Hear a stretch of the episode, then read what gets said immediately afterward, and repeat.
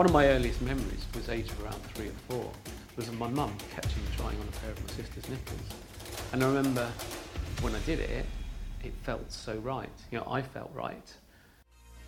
I'm Sonia Morton-Firth and you're tuned in to the Sonia Morton-Firth Show. Today my guest is Katie Neeves. Katie is a trans ambassador, speaker, professional photographer and filmmaker. Watch this interview as we discuss all things sex and gender and what it's like to be a woman in a man's body. I believe health is the greatest form of wealth we have, which is why I'm so excited to be partnered with Brothers N Arms. Brothers N Arms is a wellness brand dedicated to working with veterans, first responders and anyone on the front line. Through their education, support and premium C B D products, they help alleviate and restore the lives of those that have been affected by physical and mental trauma. Learn about the life-changing benefits and power of C B D. Join their community today. Hit the link below.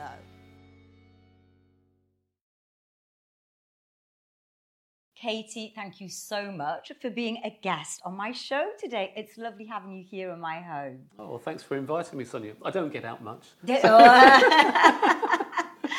Katie, I've got, I mean, a multitude of questions to ask you today. Okay. But before we start, could you tell my audience who you are and what you do?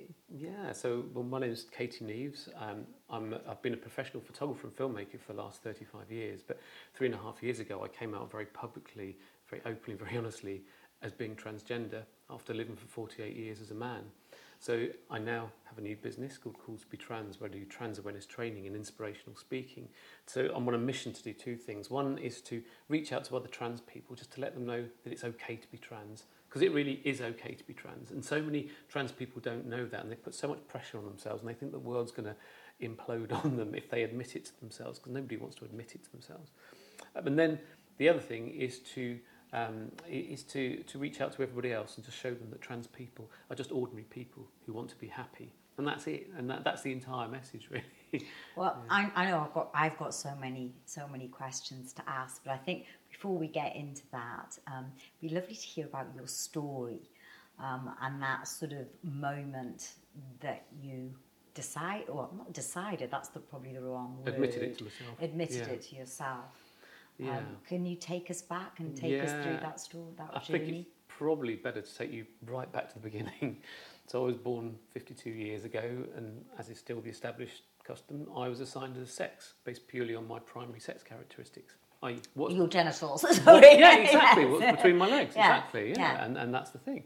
And so, yeah, doctor or midwife, yeah, you know, looks between the legs, and they, they decide, depending on what they see, as, as to what, how they uh, assign me. I was assigned male at birth, and I was given the name Martin Albert Neeves. Don't look like an Albert, do I? No, I don't know. You don't look like Martin, actually. Correct either. Answer. Thank you, Sonia.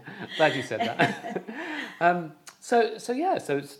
But, but the thing, thing is, at the age of around, by the age of around three or four, my head and my heart were telling me something very different to the label that I'd been given at birth. Can I just... That's such an interesting statement. I love it. Mm. What do you mean that, that your head and your heart? Tell me about that feeling. About, that's so in... It's just how I felt in myself. It's just, you know, I, it's a job to describe. I think um, the best way I can describe it, and now I'll go more into... In, into it as we go on, but um, are you left or right-handed? I'm right-handed. Can you? Can you? I said that I'm right-handed. You held up your left hand then, Sonia. Yes. It's, it's, it's the other right hand. But I've still got to do that. I'm terrible at knowing my left. But can, can you write with your left hand? No, badly. Yeah. But things that you could learn to write with it, but it wouldn't feel right, would it? I mean, mm. I'm right-handed, but I could learn to write with my left hand, but it just wouldn't feel right. But you just know. It's just something that you just know. And that's how it is with your gender and how you, in your gender identity. You just know. And so it's just the same, you know, with, with, with, with writing.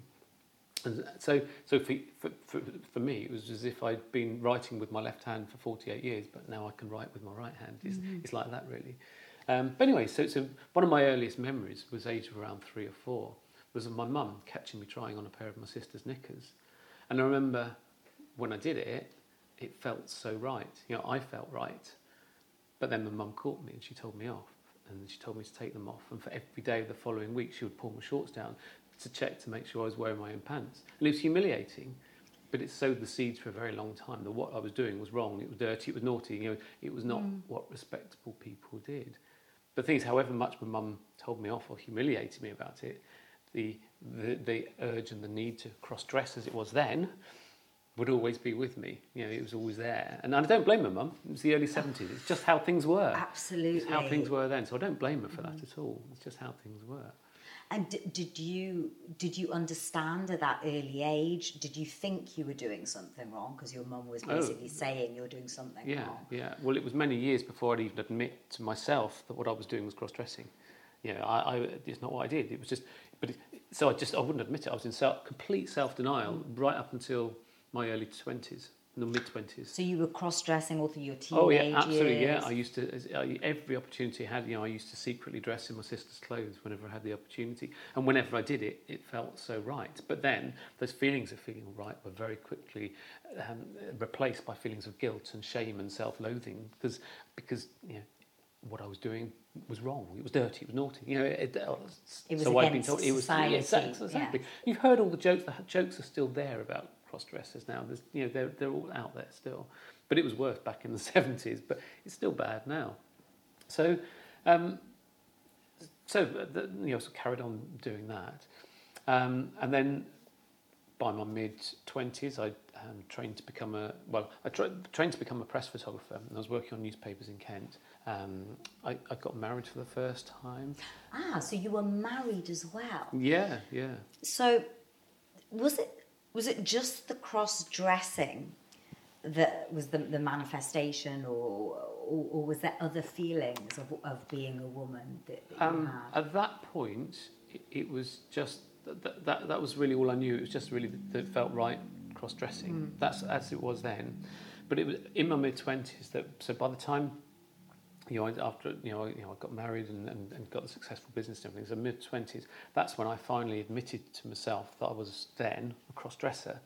And as soon as I admitted it to myself, it was like a whole weight lifting off my shoulders, and it and it and I no longer felt guilty about it, and that felt amazing. And I realised I had a condition called gender dysphoria. Um, dysphoria, not yeah. dysmorphia. No, no, definitely not. I've, I've heard of body dysmorphia. No, completely different thing. Yeah, gender, gender dysphoria. dysphoria. Yeah, absolutely, it's a it's a recognised medical term, and what that is is a great feeling of unease and distress caused by a mismatch between how I felt in my head and my heart, as opposed to my primary sex characteristics and the label that I'd been given at birth. And the thing about gender dysphoria is that it can vary in intensity, and it very often increases over time, and that's exactly what happened with me. But at the time, the level of gender dysphoria that I had was low enough that it was satisfied by m- my occasional cross-dressing. So at the time, I was happy as a man who needed to cross-dress. Did you tell your wife? Um, not to begin with, I didn't know, because at, at that point, when we, you know, at, at that point, um, I hadn't admitted it to myself. As soon as I admitted it to myself, then I did, yeah. And she, she never accepted it, unfortunately. Um, although we stayed married for thirteen years, amazingly. Um, yeah, um, we should have split sooner because we, we you know, she, because she never copes with it. Um, we tried, we tried counselling many times, but unfortunately that didn't work.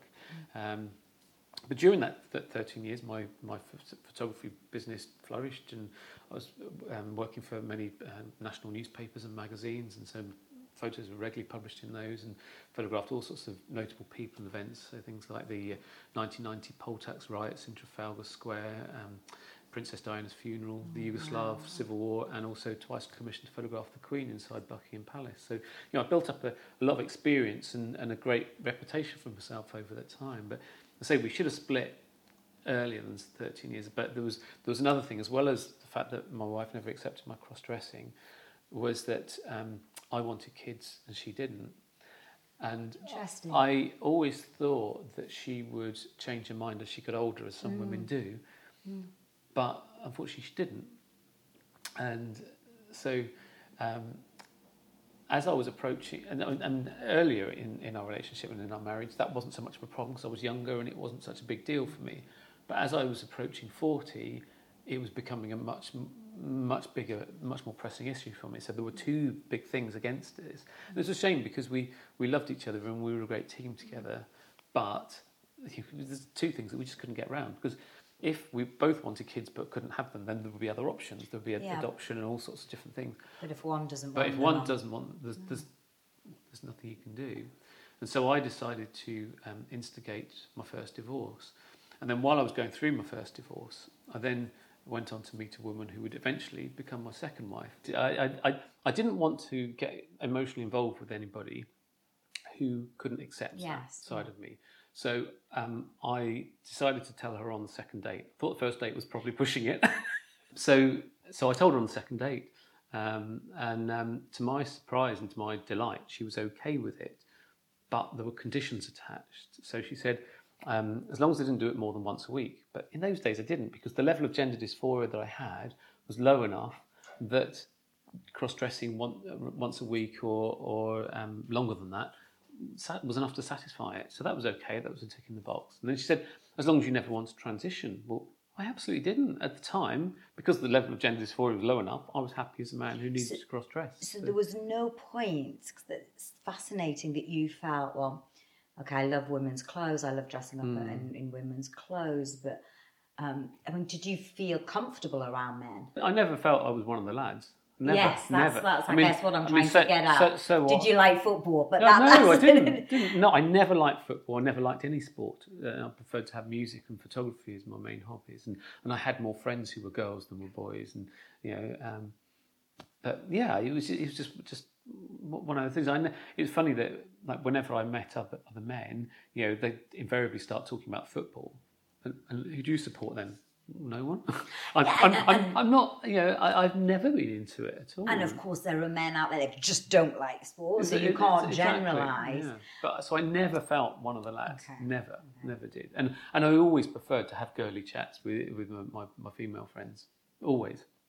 And it's funny, several friends since now have sort of said, oh, we always enjoyed having girly chats with you. We always felt you were more, more of one of the girls than uh, than a man.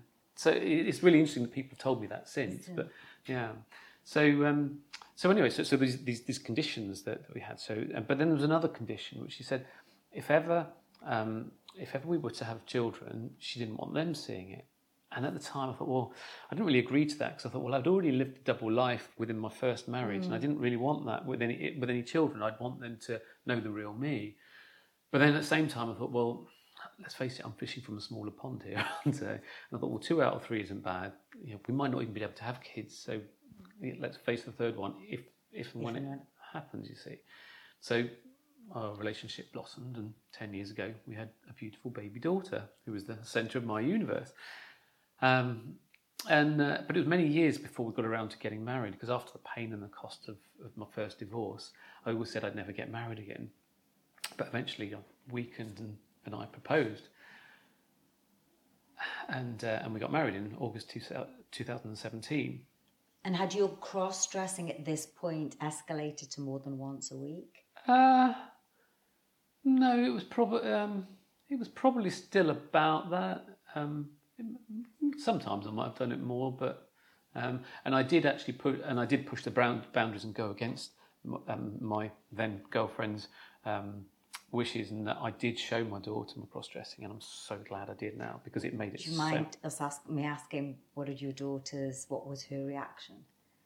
Well, she was fine, because she's grown up with it, you see, so... so yes, so when it, you first showed her, yeah, was she yeah, a little yeah. girl? Yeah, oh yeah, it's right from right from birth, really, so so I, I just did it. I mean, my then girlfriend, now ex-wife, but um, was furious at the time, but I'm so glad that I did it now, because it's made it so much easier, because she's always seen that part. She's always known that part of me. Obviously, there's a difference between me being Katie once a week to being Katie all the time. That's the difference. And so that took some, a period of adjustment. But she always knew that side mm. of me, and I'm so glad that I did that. Um, but anyway, so we, we, we got married in August two thousand seventeen. However, a few months before we got married, I just happened to meet a clairvoyant and at a, at a, and a, and a psychic, psychic healer, a spiritual healer, at, at a business networking meeting. Now, what business meetings now, do you go to? Well, I've never met. What, well, exactly. You, that's the, that is just the point. You don't do. You, you meet people like accountants and financial advisors and utility warehouse discount club salespeople. And you're looking and, at your watch thinking, and, this is really boring. You know, no, nothing wrong with those people. So lots of my friends are in those professions. Mm. But but clairvoyants are fascinating, aren't they? Mm. And so I was just intrigued by her, and I was talking to her for most of the evening. I didn't bother talking to anybody else. But I can talk to accountants another any time. Mm. So I was fascinated by her. And then by the end of the evening, I thought, oh, I'm going to book up for reading. I didn't feel the need for a reading or anything, but I, I was just intrigued. Mm. Yeah? Um, so I went along. I'll tell you what, Sonia, she blew me away. She was incredible. She said so many things that were so true, so pinpoint accurate, things that she couldn't have guessed or she couldn't have found out from my website or my social media or anything. But then she said lots of other things, which at the time didn't make any sense at all. What did she say? I'm dying to know. Well, she said things like, there's a new way of being, and there's an issue that you've always known about, but that you're not fully in integrity with. Instead, Spirit want you to take yourself off for a long walk in the countryside, talk to yourself, talk to Spirit, and talk to nature, and they will show you what you need to see. But strangely, whether it's a coincidence or not, I really don't know, but it's round about the same sort of time, my gender dysphoria increased dramatically. It went through the roof, so much so that I didn't know what gender I was at all. I hadn't got a clue. When you, when you say you didn't know what gender mm. you were, was that when you looked in the mirror? Did you see? Uh, uh, no, no, nothing to do with looking in the mirror. Just I just didn't know what gender I was. It's just how I felt. I, I just didn't know. You know, I didn't know whether it was male, female, whether you know, whether I was somewhere in between. I didn't know, and and so. I was so troubled by it that I was even typing into Google, what gender is Martin Neeves? Now, that's crazy because the answer could only come from me. It couldn't come from anywhere else, particularly Google. But I was desperate, and it's what desperate people do. And the thing is, I couldn't tell my wife about my inner turmoil because I didn't want to stir up a hornet's nest unnecessarily if it turned out to be something nothing. But also, if I did tell her, it would lead to her to ask to ask me questions, which at the time, I just didn't have the answers to. I just didn't know what gender I was. How did it feel, just for other people that may be feeling a similar sort of thing? Can you describe the oh, feelings? I was, oh, it was awful. I just couldn't think of anything else. It took over my whole life. I, I mean, my work suffered for it. You know, I couldn't. I just couldn't do anything. You know, I. It was. Yeah, I, I, it's job to describe. I. You just. It just takes over every waking hour. It really does. It, it's awful. Uh, what I decided to do was to get some counselling. So I found a counsellor who had experience of dealing with people with gender issues. Mm. And I had four sessions with her. And in hindsight, I think I should have had more sessions yeah. because at the end of those sessions, I wrongly came to the conclusion that I was gender fluid. Now, would you like me to explain that? Absolutely, because we, we've had a few there. I've got the d- gender dysmorphia now. Dysphoria. Dysphoria, even. Yeah, even.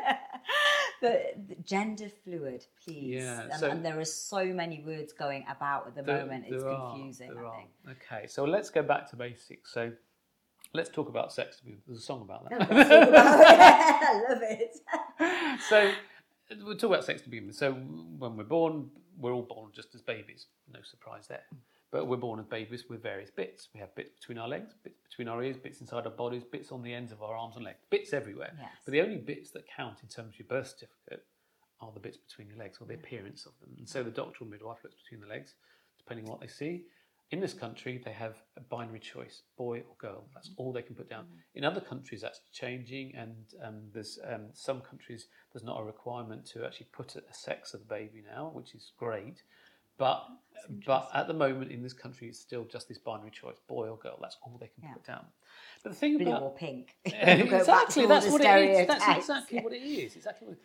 But the thing about um, about nature is it's very messy. It doesn't do binary things. It doesn't do black and white, boy, girl, you know, pink, blue. You know, it, it does a whole spectrum of things. And so, um, so many people are what's called intersex, and so they can have a, a third chromosome. So it's not as straightforward as X X and X Y chromosomes. Mm. You can actually have up to five chromosomes.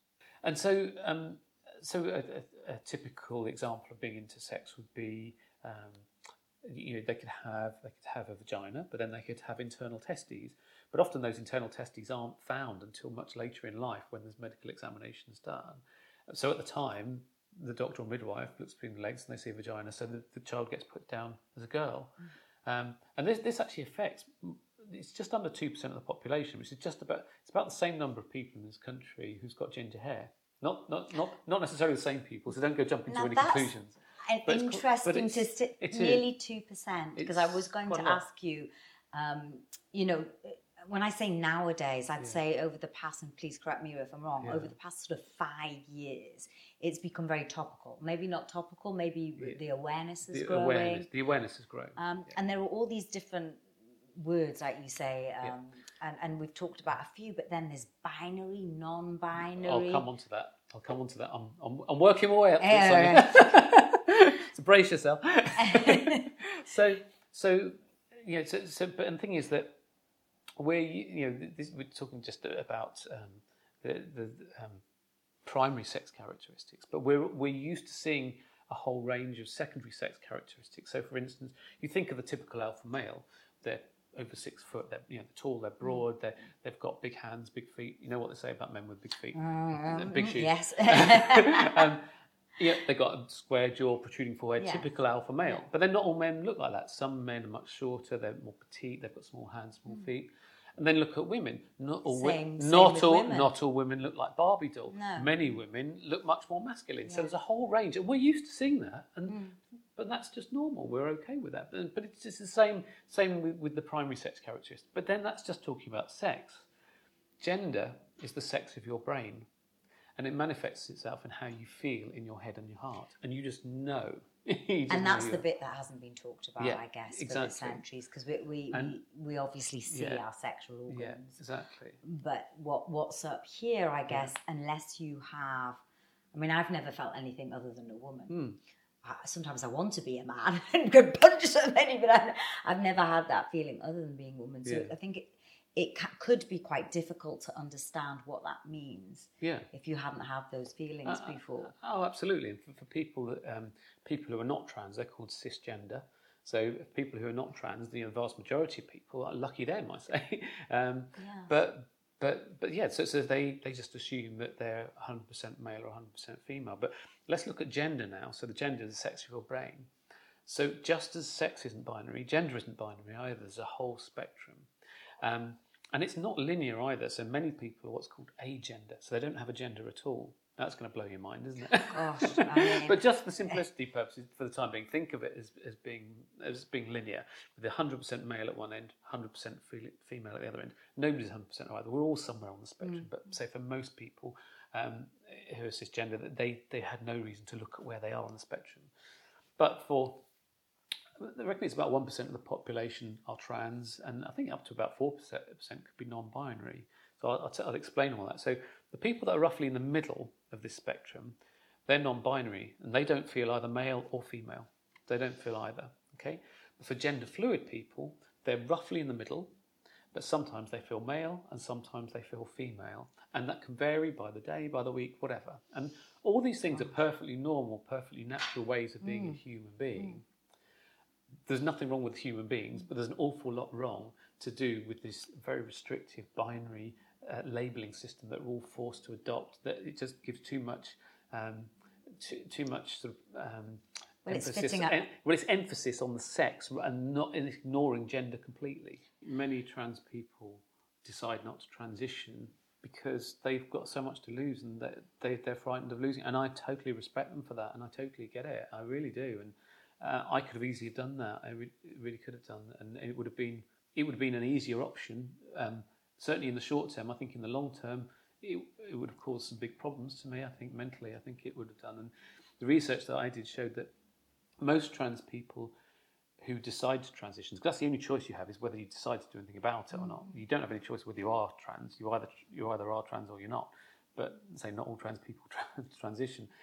But the, the most people who decide to transition, after the initial loss, pain and heartache and bumpy journey along the way, usually go on to lead happy and contented lives. Whereas a lot of trans people who decide not to transition and to live their lives for other people, sadly, they often end up in a spiral of depression, or often worse. And so the urge to live my truth was just so overwhelmingly strong because I was finally at peace with myself. I knew who I was. You know, I just had to do this thing. Yeah. So. So, what was the biggest fear for you in all of this? Well, my two biggest fears: one, losing my wife and you know my family. Um, and, and my friends as well. And so I was losing all my loved ones, and also losing my business as well, because you know I was freelance, uh, freelance photographer. I didn't know how my clients were going to react to that. I, I, I just didn't know. I, I, was, I was absolutely petrified, but I knew that it's something I had to do for me. were, you, were you ever fearful about society, how society would take you? Or, yeah. Or, oh, you absolutely. Know, or, absolutely, it's petrified. Absolutely petrified. Nobody chooses to go down this route. It's such a hard journey, but it's something I had to do because I was finally at peace with myself, and, and admitting it to myself, that was such a relief. It really was.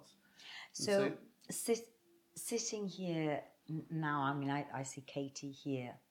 Um, do you mind telling me where you are in that trans- transition process? Yeah, yeah. Well, what, what I what I um, what, what I decided to do, then, what I had to do. So the first thing I had to do was then to tell my wife uh, about this, um, and that was the hardest thing I've ever, ever had to do. And, and um, well, no, actually, the hardest thing was actually admitting it to myself, because I was trans. The next hardest thing was to tell my wife, and it, I was so frightened of doing it. It took me a whole month to block up courage to tell her, and I was so frightened that. Um, I actually wrote a letter to her just in case my words didn't come out right. And in the event my words did come out right, but I gave her the letter at the end so she had something to refer to, because it was such a bombshell that I dropped on her. And so, um, and I felt terrible for doing it. I really did. I hated myself for, for doing it, but I had to tell her. And I couldn't have told her sooner because I didn't know sooner. I, I didn't know. Um, and I should point out that gender and sexuality are completely separate entities and they're not linked. So in my case, I've always been attracted to women, and I still am. So it's been one of the constants in my life. And I think that's, um, you know, one of these myths or myths or yeah. not a myth, because um, people would, that your instant reaction would be, does that mean you're gay? Mm. Well, I am, because I'm attracted to women. Oh, yes. yeah, I'm yeah. a lesbian, yeah. yeah. So so you, you're a lesbian, basically, yeah. yes. Yeah, absolutely. So what's happened is the label has changed for me. So previously I was labelled as a heterosexual man. Mm. Now I'm labelled as a lesbian. It feels no different to me. It feels as it always has done. But obviously for my wife then, you know, that th- her label hadn't changed. She was still attracted to men. So there was a problem, there was a mismatch. And we tried counselling, but very sadly, that didn't work out. So unfortunately, that meant the end of my second marriage. So although we'd been together for a long time, we don't, you know, we, we, you know, the marriage was very short. And what would you say to somebody that is out there and they're, they're on this edge of, what am I? They're, they're having the feelings that you had. Yeah. Um, and they are contemplating ending it all. Um, well, there's, I, mean, I get contacted by quite a lot of people like that, in that situation. Um, just to let them know that they're not alone. That's the yeah. first thing. They're yes. not alone. They're not the only person that feels like that. There are thousands and thousands of people in the same position. And that those feelings will pass. And, and, and living your truth is the key to happiness. It really is. And, and, and if you try and fight against it, that's when... That's when you're, you're going to be unhappy. But the key to happiness is, is living your truth. Um, and so what I did, I, I started, so I thought, I've got to do some good with this. And so I started vlogging my whole journey. I thought, I'll bring people along on the journey with me, make it accessible to people. Um, to do two things. One is to reach out to other trans people to let them know that it's okay to be trans, because it is. And then the other thing is to show other people that trans people are just ordinary people who want to be happy. I think the key to this is... Um, education, um, because I think it's a lot of um, there's a, a lot of bigotry and prejudice comes from a fear of the unknown. So if you can educate people, you can take that that fear away. So the more education there is, the more acceptance there'll be. Then the more acceptance there'll be, the easier it'll be for other trans people to A, admit to themselves they're trans, because that's the hardest thing, and B, actually do something about it. And yeah, and come out to the world. Absolutely, and come out to their... uh, absolutely. Um, And so, um, and so, so I started telling my story and, and vlogging my story, and then my story was picked up in the, initially by the local media, and I started doing interviews for local radio and local newspapers, and then it escalated, and I started doing national radio and television and national newspapers and magazines. And so, all of a sudden, I've become this trans ambassador. Just uh, before we wrap this interview up, um, uh, where can people find out about you or reach you? And are you open to talk to people that are having that are going through struggles and maybe uh, yeah, need to reach out? Absolutely, yeah, I get contacted a lot by, by, by trans people, also parents of trans people as well, because they often struggle with it as well. So yeah, they often contact Well, that's me. What, what I was actually thinking. If you are a parent of, of a child um, who's going through this, what, what, what advice would you give the parents? Actually? Okay, or for parents, then um, the best place for them to go to is um, a charity called Mermaids, Um, it was a brilliant charity, and they help um, parents and, and children.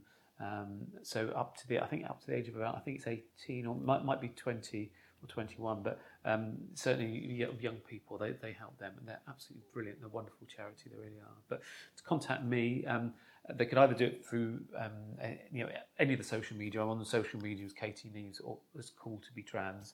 Um, so look on, look me up there, or just go to my website, which is cool to b trans dot co dot u k. And we'll put all that on the yeah, show notes as well. Yeah, exactly. A lot of people, yeah, so just remember it's the number two and the letter B in the middle of it, because a lot of people don't get, get that. But yeah, that's probably the best way to contact me. Yeah. Well, Katie, look, it's been such an honour having you here on my show, and um, thank you for speaking your truth. Oh, you're welcome, Sonia. Thank you very much for having me. Thank you. Hope you enjoyed the show. Remember, there's a new interview out every Monday, so hit subscribe and like, and you'll get it straight into your inbox.